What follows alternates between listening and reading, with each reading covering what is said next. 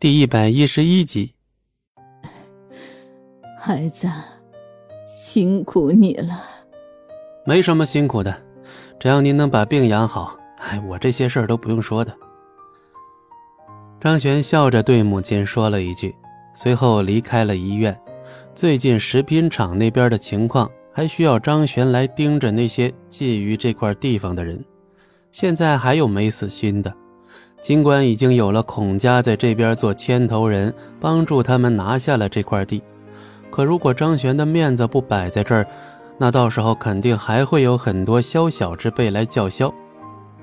哎，飞哥，怎么样？食品厂那块地拿下了吧？当然拿下了。你不知道今天咱们这边有多轻松，就是只花了四个亿就拿下了这块地方，而且也没有人跟咱们竞争。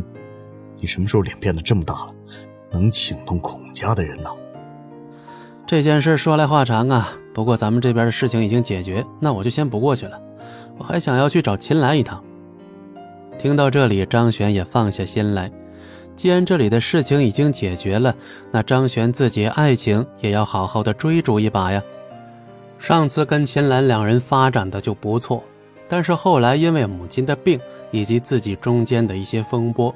张璇一直没有再打通秦岚的电话，今天正好有时间了，张璇也准备在这晚上的时候把秦岚叫出来，看看有没有机会跟对方聊一聊。喂，秦岚吗？大忙人，怎么有时间跟我打电话了？接通电话之后，那边传来了一道非常俏皮的声音，这道声音张璇极为熟悉，就是秦岚的。大学四年里，张璇已经听过无数遍了。是这样，今天我掐指一算，觉得你有时间，不如出来转转呢。当然可以，我的地址一会发你手机上，来接我下班啊。没问题。张璇笑了笑，挂断电话，看着手机上发来的地址，开上自己的车就去了。大概十分钟之后，张璇来到大楼下，这是一个比较高的写字楼。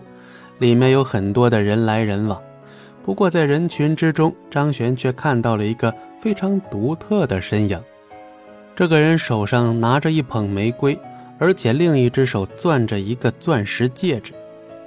这个钻石戒指的盒子看起来就非常不凡，一看就是高端货。张璇挠了挠头，坐在车里，打开一瓶水，一边喝一边等。不一会儿，秦岚把消息发来了。我马上下楼，等久了吧？等美人哪里有久不久的说法呀？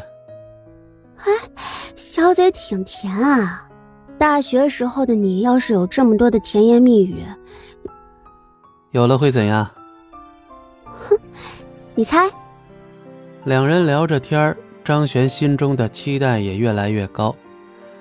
与此同时。站在远处写字楼门前的这个男人也开始目光急切地在这边搜索着自己想见那个人的身影。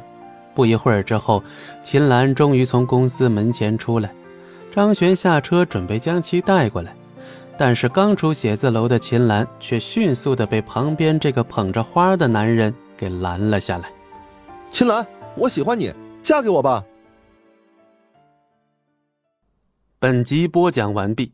感谢您的收听，我们精彩继续。